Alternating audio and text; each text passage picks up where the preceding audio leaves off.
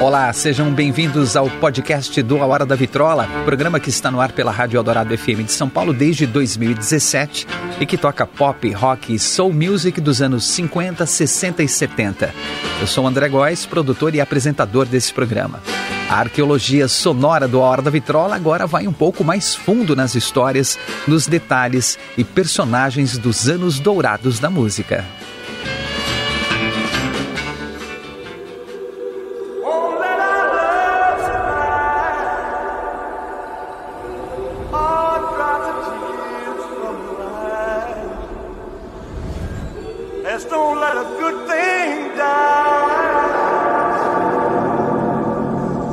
Nosso episódio desta semana é um pouco diferente.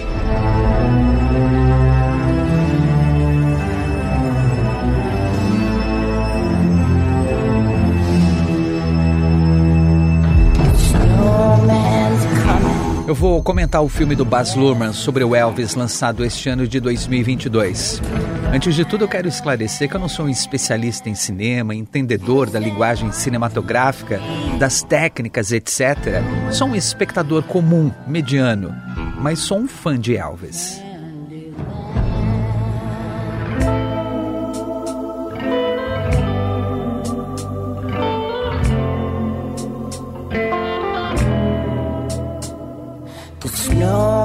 Conheço um pouquinho sobre o Elvis. O Elvis faz parte da minha formação enquanto eu assisti os seus filmes na TV.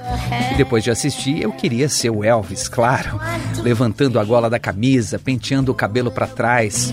Pensando bem, acho que Elvis Presley, junto com os Monkees, foi a minha primeira influência musical, ainda criança conheço um pouquinho mesmo sobre ele. Eu nunca fui muito fundo na biografia do Elvis, apesar de já ter pesquisado bastante para gravar o Hora da Vitrola. Mas os detalhes, ah, os detalhes. Eu estou me preparando para isso, para fazer um mergulho mais profundo na história do Elvis, como fizemos recentemente com os Rolling Stones aqui no podcast do Hora da Vitrola. Sendo assim, obviamente que este comentário é a minha opinião, não é a minha impressão e só vale como isso mesmo, não vale como crítica. Não tenho a menor intenção de ser crítico de cinema, certo?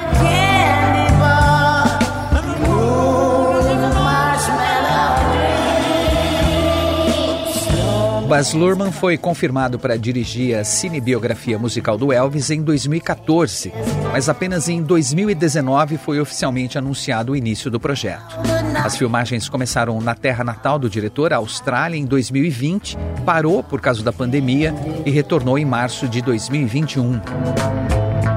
A estreia do filme foi no Festival de Cannes, em 25 de maio deste ano de 2022. Em 23 de junho foi lançado na Austrália e nos Estados Unidos no dia seguinte pela Warner Bros. Pictures teve um orçamento de 85 milhões de dólares e até o momento, agosto de 2022, já rendeu mais de 271 milhões de dólares, se tornando o segundo filme no gênero biografia musical que mais rendeu na história, atrás apenas de Bohemian Rhapsody de 2018. Recebeu ótimas críticas para a performance de Austin Butler, o figurino, a produção e as sequências musicais.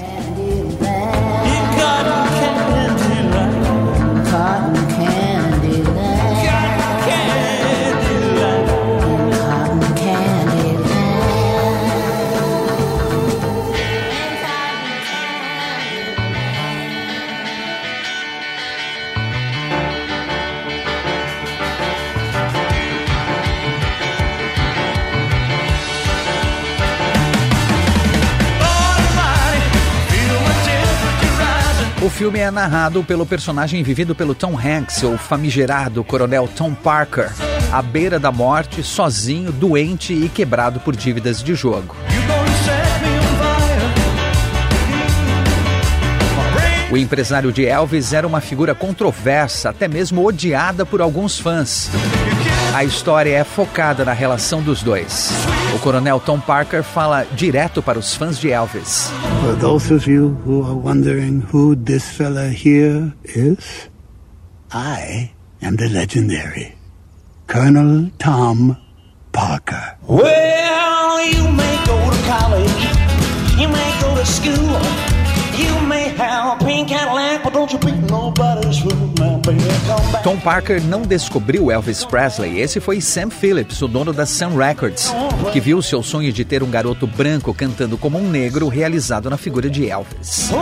Tom Parker foi sim um grande oportunista, com faro para o sucesso e o dinheiro lapidado com seus anos em parques de diversões, carnivals e trabalhando com os cantores country Jenny Austin, Eddie Arnold e Hank Snow.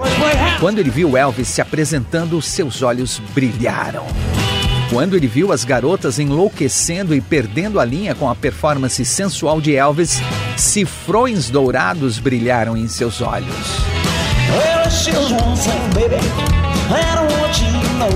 Tom Parker logo ofereceu seus serviços ao jovem cantor e passou a empresariá-lo.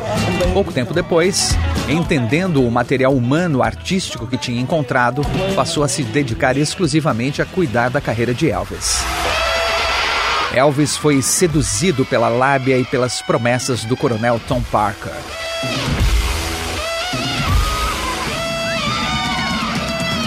Tom Parker nasceu na Holanda e imigrou ilegalmente nos Estados Unidos.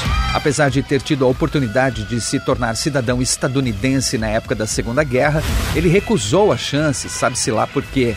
Para muitos, Elvis nunca se apresentou fora dos Estados Unidos porque Tom Parker não poderia enfrentar a imigração, nem passaporte ele tinha. Sem Tom Parker, talvez não haveria Elvis como conhecemos, mas o fato é que, por causa do empresário, o Elvis não pôde voar mais alto, mais longe. O filme cumpre totalmente a sua função de entretenimento, linguagem ágil, muito colorido e tal, mas eu confesso que como fã senti falta de um tempo maior mostrando o início da carreira do Elvis. Quando Sam Phillips conhece o Elvis, né, encontra ele pela primeira vez, a primeira sessão da Sun Records, como eu disse, o filme é focado na relação do Elvis com o Tom Parker e já começa a partir do encontro deles. Mas é um filme comercial, né? Uma biopic, como eles dizem, musical. Não é um filme feito para fãs exatamente. Está ótimo assim.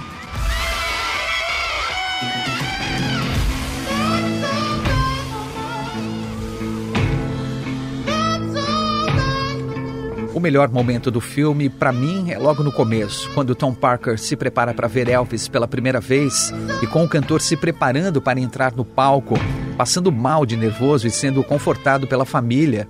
Eles estão ali cantando músicas religiosas e essa cena é mesclada com cenas da sua infância, com ele descobrindo as duas maiores influências musicais da sua vida: o blues e o gospel.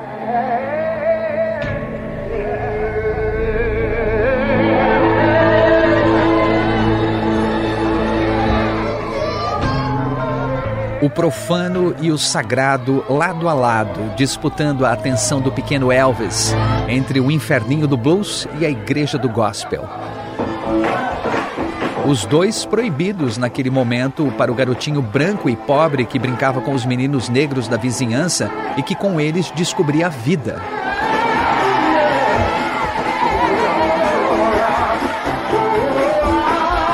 A igreja atraiu Elvis e ao contrário do que aconteceria se fosse um menino negro numa igreja de brancos, o acolheu, porque ele tinha o espírito.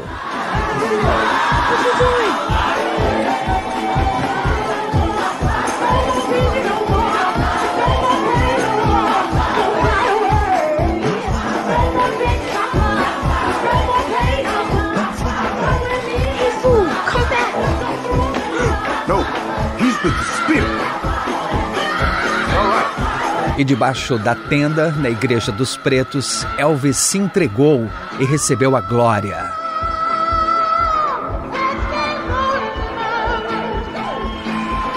A cena é linda e emocionante até eu quase chorei e entrei em transe assistindo. Enfim, that's entertainment, meus amigos. Mas eu gostaria de ter visto um pouco mais desse menino descobrindo o blues e o gospel, a influência que ele teve de artistas pioneiros e importantíssimos como Big Mama Thornton e Sister Rosetta Tarp, que são vividas pela Shonka Curry e a Iola Quartley, respectivamente, e que interpretaram maravilhosamente, mas com pouquíssimo tempo na tela. O mesmo com Gary Clark Jr., que interpreta Arthur Crudup nessa cena em que ele canta That's Alright Mama no Inferninho. Por outro lado, os momentos com B.B. King são ótimos. Elvis amava os músicos negros e sua cultura, suas roupas e estilo. E só se tornou Elvis Presley por causa deles. E ele sabia disso. Bem retratado é o momento em que, no auge do sucesso de Hound Dog, Elvis começou a ser perseguido pelos conservadores que queriam bani-lo da TV se não limpasse as suas apresentações. Limpasse entre aspas, né? Um garoto branco de Memphis, Tennessee, cantando e requebrando como um negro? Na América segregacionista? Um garoto corajoso, nasceu para ser rei.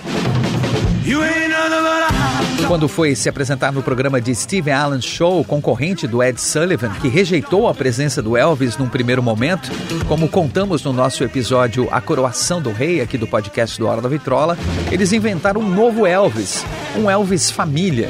Vestiram o pobre de fraque e gravata borboleta, instruíram para que não dançasse de forma lasciva e puseram, sem ele saber, de surpresa, um basset-hound no palco de cartola. Um Elvis meio sem graça e surpreso cantou a música interagindo com o cãozinho fofo. Mas Elvis e seus músicos ficaram pé da vida e os fãs também, tanto que começaram a reclamar de que aquele não era o Elvis verdadeiro. Foram até na porta da emissora de TV para protestar.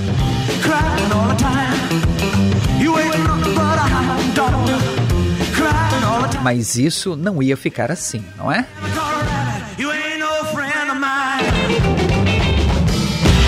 Looking for trouble,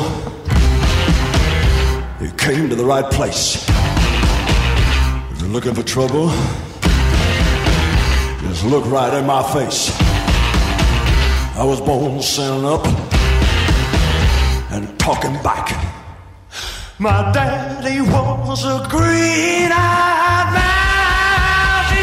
E diante de 10 mil pessoas num estádio segregado em Nova York, com a plateia separada por um cordão de isolamento guardado por inúmeros policiais, Elvis resolve se rebelar. Desafiando o coronel Tom Parker, desobedecendo às suas ordens e mostrando quem realmente é. Ao mesmo tempo, a apenas 5 quilômetros de distância, o senador racista Jim Isley faz um comício segregacionista. As cenas se interpõem com Elvis fazendo seu discurso de que é preciso ouvir a si mesmo e que ninguém vai mudar o que ele é. A plateia vai à loucura com ele cantando Trouble numa performance ensandecida.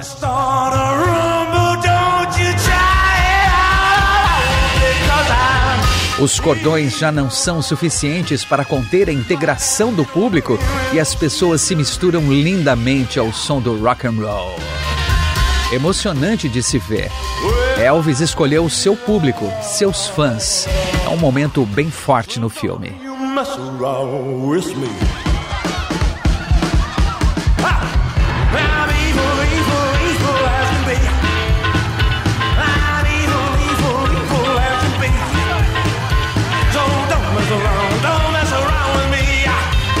5 de julho de 1956. Acusação contra Elvis Presley. Jovens entram em conflito com a polícia. Crimes de luxúria e perversão.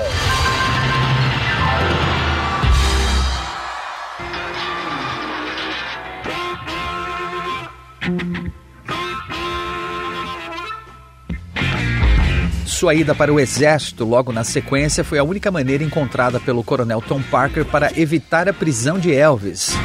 Isso mesmo, eles queriam pôr o Elvis na cadeia por causa da sua má influência.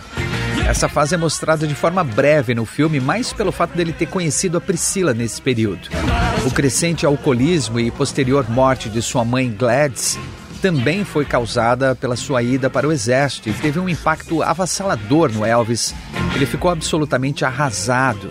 Mas isso acabou ajudando os planos do coronel Tom Parker de que Elvis retornasse de sua temporada no exército como um bom rapaz americano, revertendo a reputação do seu pupilo com a imprensa e mostrando um lado positivo, como o filho devotado sofrendo junto com a família a perda de sua mãe. Isso é muito bem retratado no filme.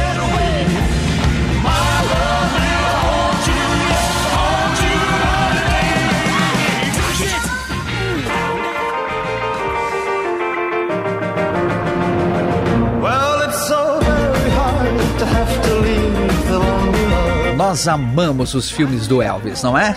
Como eu falei no início, quando eu era criança, eu era absolutamente fascinado pelos filmes dele, por ele. Depois que acabava de assistir, queria viver as suas aventuras, cantar as suas músicas. Mas Elvis odiava os filmes.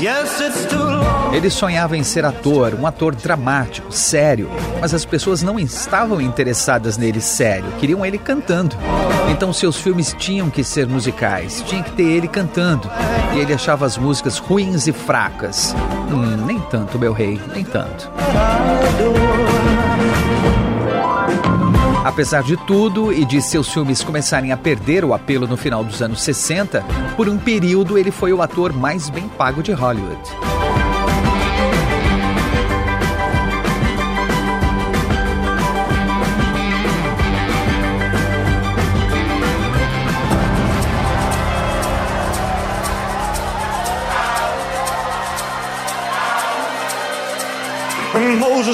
Children out of Egypt land, he said, Now don't you worry, we're in the Lord's hand. He's gonna walk beside us. The time is coming near. He's gonna wash away all our misery and our fear. I gotta my Elvis começou a perder popularidade com a chegada dos Beatles e a invasão britânica nos Estados Unidos. Mas perder popularidade não significa perder a importância. Ele já era um artista maduro na época e se preocupava com temas mais sérios e importantes. A morte de Martin Luther King Jr. em Memphis, Tennessee, no dia 4 de abril de 1968, causou um impacto em Elvis, que admirava o Dr. Martin Luther King Jr. Seu discurso ressoava em seu coração. Dr. King sempre falou a verdade, como ele diz no filme.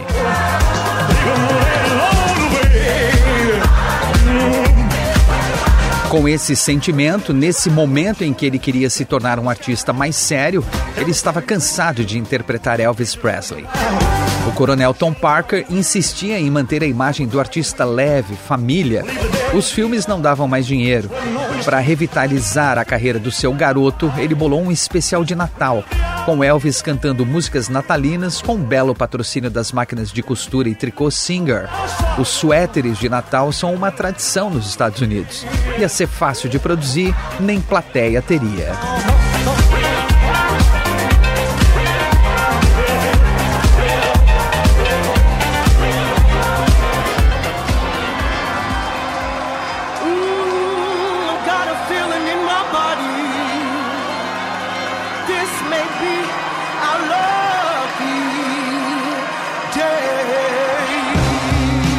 Mas Elvis tinha outros planos. Queria voltar a ser o que ele realmente era e decidiu revitalizar a sua imagem através de uma consultoria externa dos produtores Jerry Schilling e Steve Binder e transformou o especial de Natal do Coronel Tom Parker numa retrospectiva da carreira, voltando aos sons mais antigos e com uma imagem sexy vestido totalmente em couro preto, acompanhado de sua antiga banda e com plateia.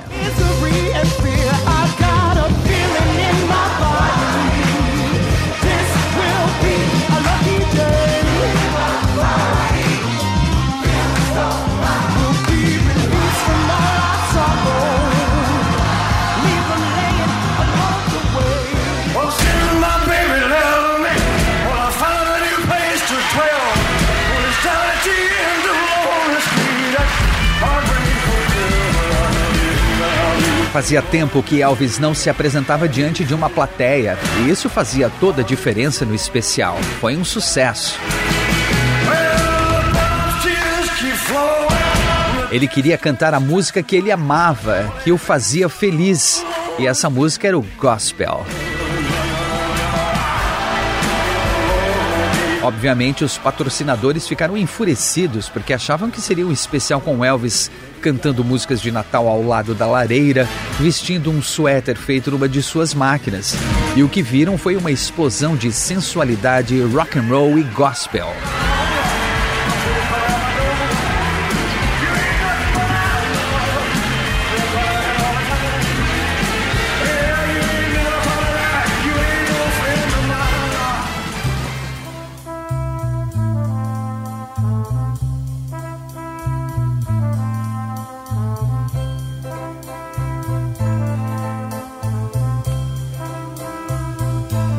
O assassinato do senador Bob Kennedy durante a gravação acabou mudando o final do especial. Coronel Tom Parker exigia, sob ameaça de quebra de contrato, que Elvis cantasse Here Comes Santa Claus no final, mas em vez disso, Elvis escreveu If I Can Dream, especialmente para o encerramento do programa e deu muito certo. A canção, considerada de protesto, uma declaração política de Elvis naquele momento conturbado da história americana, foi um sucesso e causou ótima impressão. Elvis estava de volta.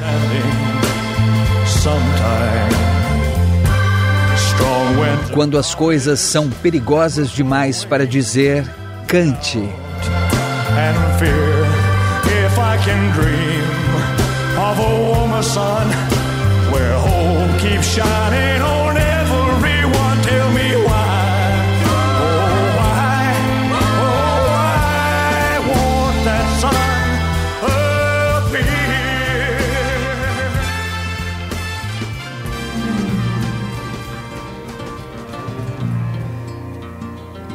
As the snow flies. Isso levou a uma ruptura na relação do Elvis com o coronel Tom Parker. O filme mostra na sequência o Elvis planejando a compra de um avião e uma turnê mundial, enquanto o coronel Tom Parker, atolado em dívidas de jogo e posto contra a parede pelo chefão do cassino e da máfia, não é? Agora é cobrado por suas dívidas. Tom Parker exercia uma estranha força sobre o Elvis, uma influência que parecia hipnotizar o cara.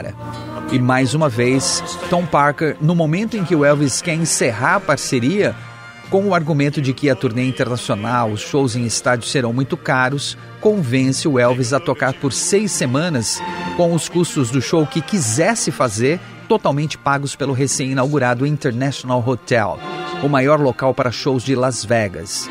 E com isso, Elvis ganha tempo e dinheiro para planejar melhor a turnê internacional. Isso aliviaria a barra dele com o chefão da máfia e dono do cassino, Capite. I, uh, I want to try something new. All right, Glenn, you're to start us off, okay? Take the intro here.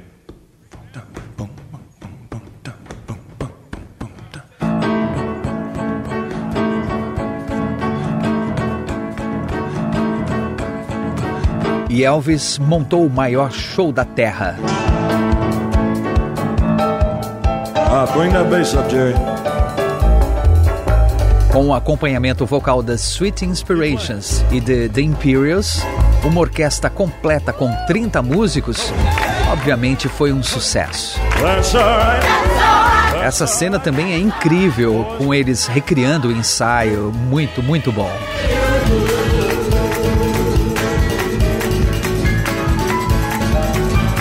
Bom, aqui no podcast a gente só pode tocar 30 segundos da música, certo? Então eu vou falar um pouquinho pra gente ouvir mais trechos dessa música que é legal demais. Flames, man. Inclusive, essa versão do, do ensaio de Vegas está na trilha sonora também, desse jeitinho mesmo.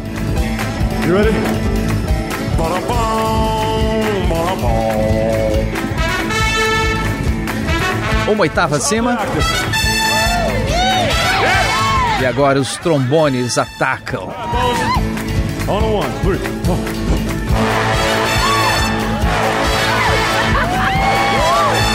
Uma diversão, né? Eles estavam com certeza se divertindo gravando essa cena. Assim como os músicos originais também devem ter se divertido muito.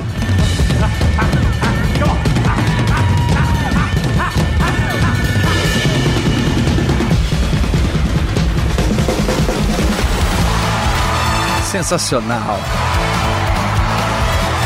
Empolgante, eu diria. Vamos esperar o Elvis começar a cantar, vai.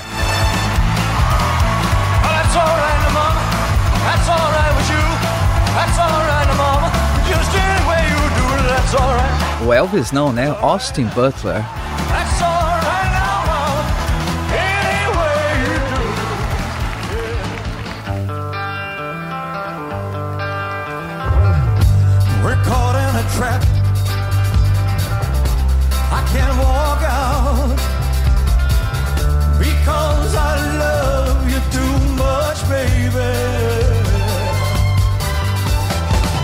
Outro momento memorável do filme foi a maneira como Suspicious Minds foi usada no contexto da cena em que, enquanto Elvis apresenta a nova canção, o coronel Tom Parker acerta os termos do contrato com o mafioso, dono do International Hotel Casino, em que Elvis faria o show por 5 milhões de dólares por 5 anos, 1 milhão por ano, só para o Elvis.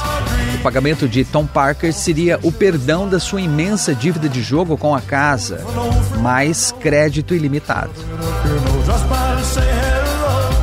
Elvis estava preso em uma armadilha e não conseguia sair.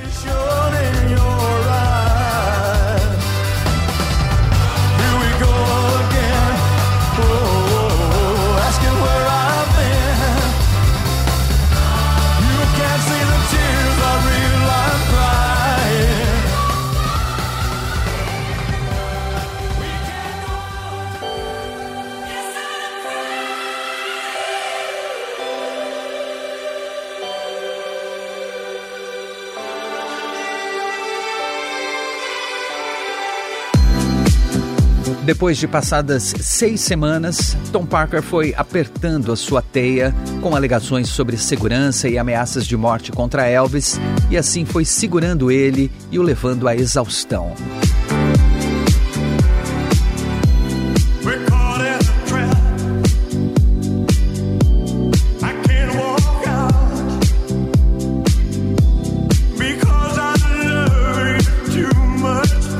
Vez da turnê internacional, o coronel Tom Parker convenceu Elvis a fazer uma grande turnê pelos Estados Unidos e ele cuidaria pessoalmente da sua segurança.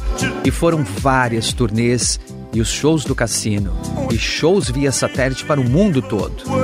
Com o tempo, Elvis foi deixando de lado a ideia, entorpecido, adoecido, escravizado pela ganância do coronel Tom Parker. Tudo isso porque ele não podia sair dos Estados Unidos, porque era um cidadão ilegal. Se saísse, não voltava, né? E para não perder a sua galinha dos ovos de ouro e o perdão da sua dívida, claro. Aí começou a decadência de Elvis Presley. Ele já sabia que o coronel Tom Parker era uma farsa, um grande canalha, que resolveu inclusive processá-lo e cobrar uma dívida de tudo que ele investiu na carreira do Elvis desde 1955, mais de 8 milhões de dólares. A Elvis Presley Enterprises estava quebrada e Elvis preso para sempre. O abuso das drogas prescritas legalmente para dar conta de todos os shows que tinha para cumprir, a separação da Priscila e o álcool começaram a cobrar o preço. Elvis foi caindo num redemoinho, se isolando, passando dias na cama, engordando e perdendo cada vez mais o contato com a realidade.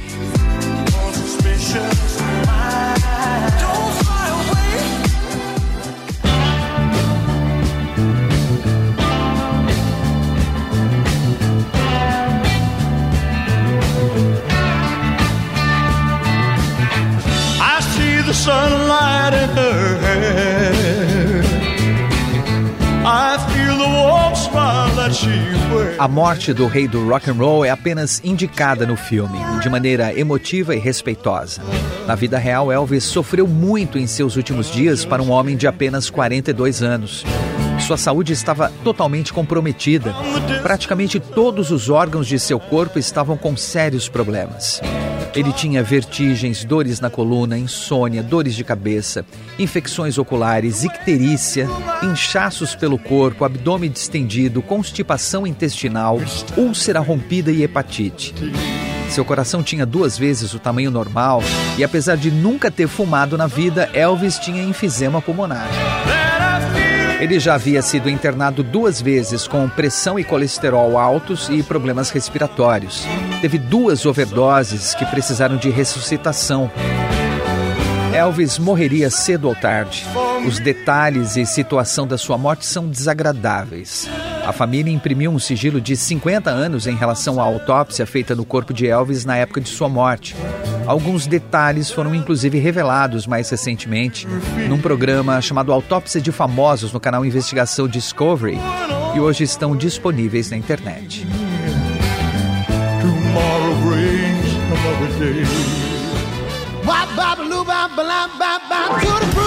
Vamos falar um pouco do elenco agora do filme. O elenco é impecável, com interpretações primorosas. Eu destaco Alton Mason, que viveu Little Richard. Incrível. Ele incorporou Little Richard maravilhosamente. Kelvin Harrison Jr. como B.B. King também mandou muito bem. A cantora Yola Quarty, que é a Sister Rosetta Tarp. Shonka Ducurry como Big Mama Thornton. Gary Clark Jr., que faz Arthur Crudup na cena antológica do Inferninho. Além da Olivia DeJonge como a Priscilla Presley, a esposa do Elvis. Helen Thompson como Gladys Presley, a mãe. E Richard Roxburgh como Vernon Presley, o pai de Elvis. Tom Hanks, não é, minha gente? Vivendo o Coronel Tom Parker. Que grande ator.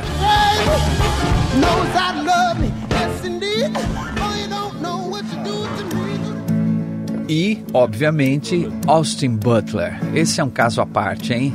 Ele entrega um trabalho espetacular vivendo o Rei Elvis. Eu sinceramente não acho ele tão parecido fisicamente com Elvis, às vezes mais, às vezes menos, mas isso não faz a menor diferença, essa que é a verdade.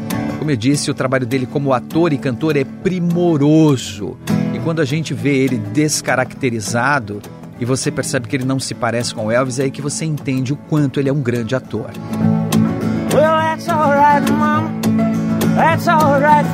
Foi um trabalho de preparação exaustivo. Ele passou mais de um ano preparando a sua voz, a sua técnica vocal para cantar como Elvis, para falar como Elvis. Ele canta tudo no filme, só na fase mais velha que uma mistura da voz do Austin Butler com a do Elvis mais velho foi usada. Mas ele arrasou mesmo e provavelmente será indicado ao Oscar, né? Ele convenceu o diretor Baz Luhrmann a escolhê-lo entre Ansel Elgort, Miles Teller, Aaron Taylor Johnson e Harry Styles quando o diretor ouviu ele cantando Unchained Melody. O diretor também disse que recebeu uma ligação do Denzel Washington recomendando Austin Butler. Para provar que era mesmo Austin Butler cantando no filme, o diretor inclusive postou um vídeo nas redes que viralizou de um ensaio de cena com ele cantando That's Alright Mama, que estamos ouvindo aí no fundo.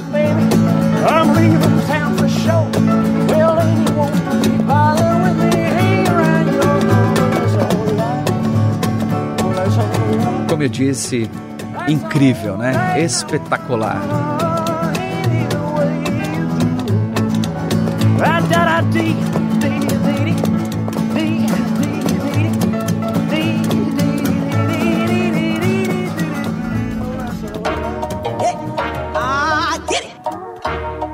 E a trilha sonora, gente? Trilha sonora do filme é maravilhosa, simplesmente. Sensacional.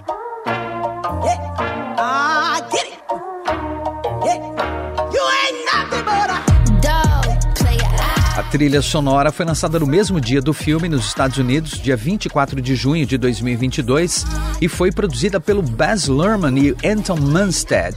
São 36 canções na versão online e 22 na versão em CD, com gravações de Elvis, de Austin Butler vivendo Elvis e vários artistas consagrados como Eminem, Diplo, Stevie Nicks, Jack White, Swae Lee, entre outros. Muitos sucessos do Elvis foram retrabalhados em versões incríveis, com uma mistura de gêneros e estilos, incluindo pop, rock, jazz, R&B e hip hop. Cinco singles foram lançados: Trouble, The King and I, If I Can Dream, Tupelo Shuffle e Vegas, com a Doja Cat que estamos ouvindo aí no fundo. I'm a bad bitch, but dog player, I get it. Fraud player, I get it. E tem verdadeiras pérolas, como essa versão mix de Crawfish que o Elvis canta com a Kitty White no filme Balada Sangrenta de 1958, com Fever. Virou Crawl Fever. Never know how much I love you. Never know how much I care. Sensacional, né, gente? Uma coisa linda.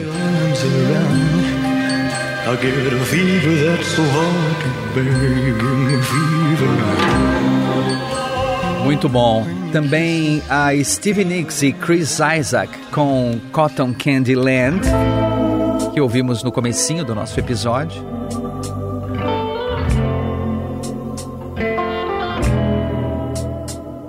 The snowman's coming. Yes, he's coming. He'll take you by the hand. Também ficou maravilhosa essa versão na voz da Stevie Nicks. You will be In cotton candy land. Tem também o Elvis com o Jack White em The Power of My Love.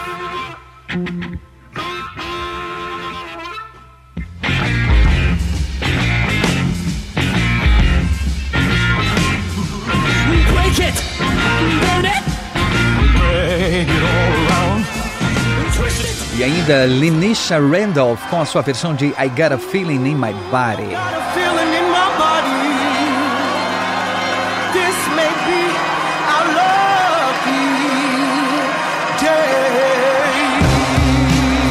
Que versão sensacional essa, gente.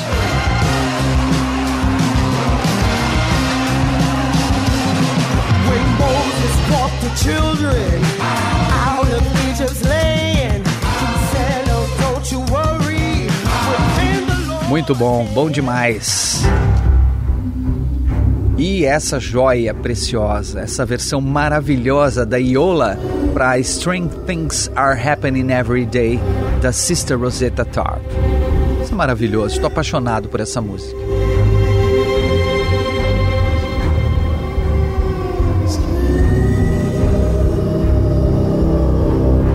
Como eu disse aqui no podcast, a gente não pode tocar mais do que 30 segundos na música, certo?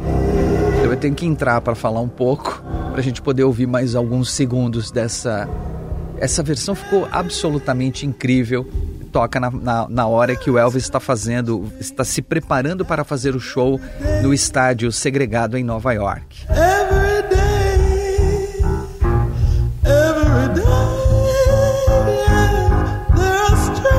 O incrível é que eles pegaram uma música e transformaram em outra música, né? Esse aqui é a coisa.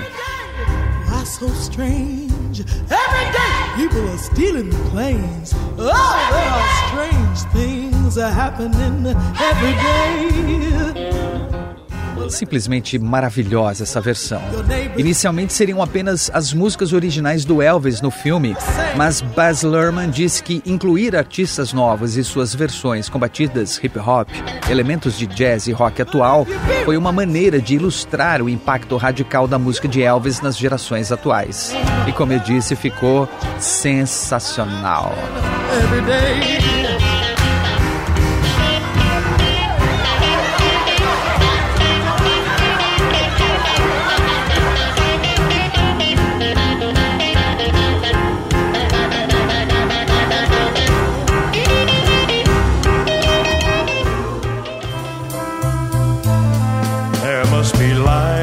Enfim, gente, o filme é ótimo, divertido e emocionante, triste também, e cumpre totalmente a função de entreter, divertir e emocionar, sem macular a imagem divina do rei do rock and roll.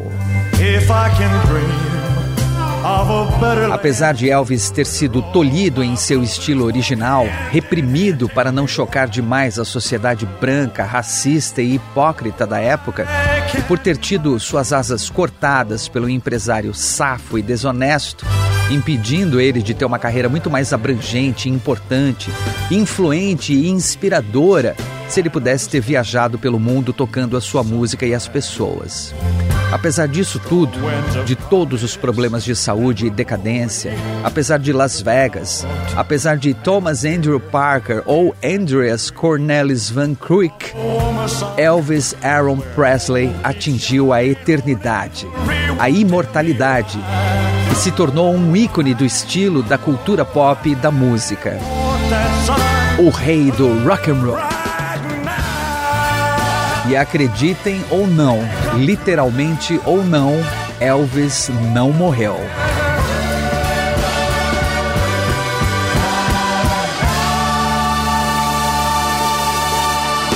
Elvis have not left the building. Esse é o podcast do A Hora da Vitrola. Até a próxima com mais uma grande história dos anos dourados da música. E não perca todos os domingos ao meio-dia, com reprises às quintas-feiras às 11 da noite, o programa A Hora da Vitrola, os anos dourados da música na Rádio dos Melhores Ouvintes, na Rádio Eldorado FM 107,3 ou radioeldorado.com.br ou pelos aplicativos para celular e tablet da Rádio Eldorado. Sempre com o melhor do pop, rock e soul music dos anos 50, 60 e 70.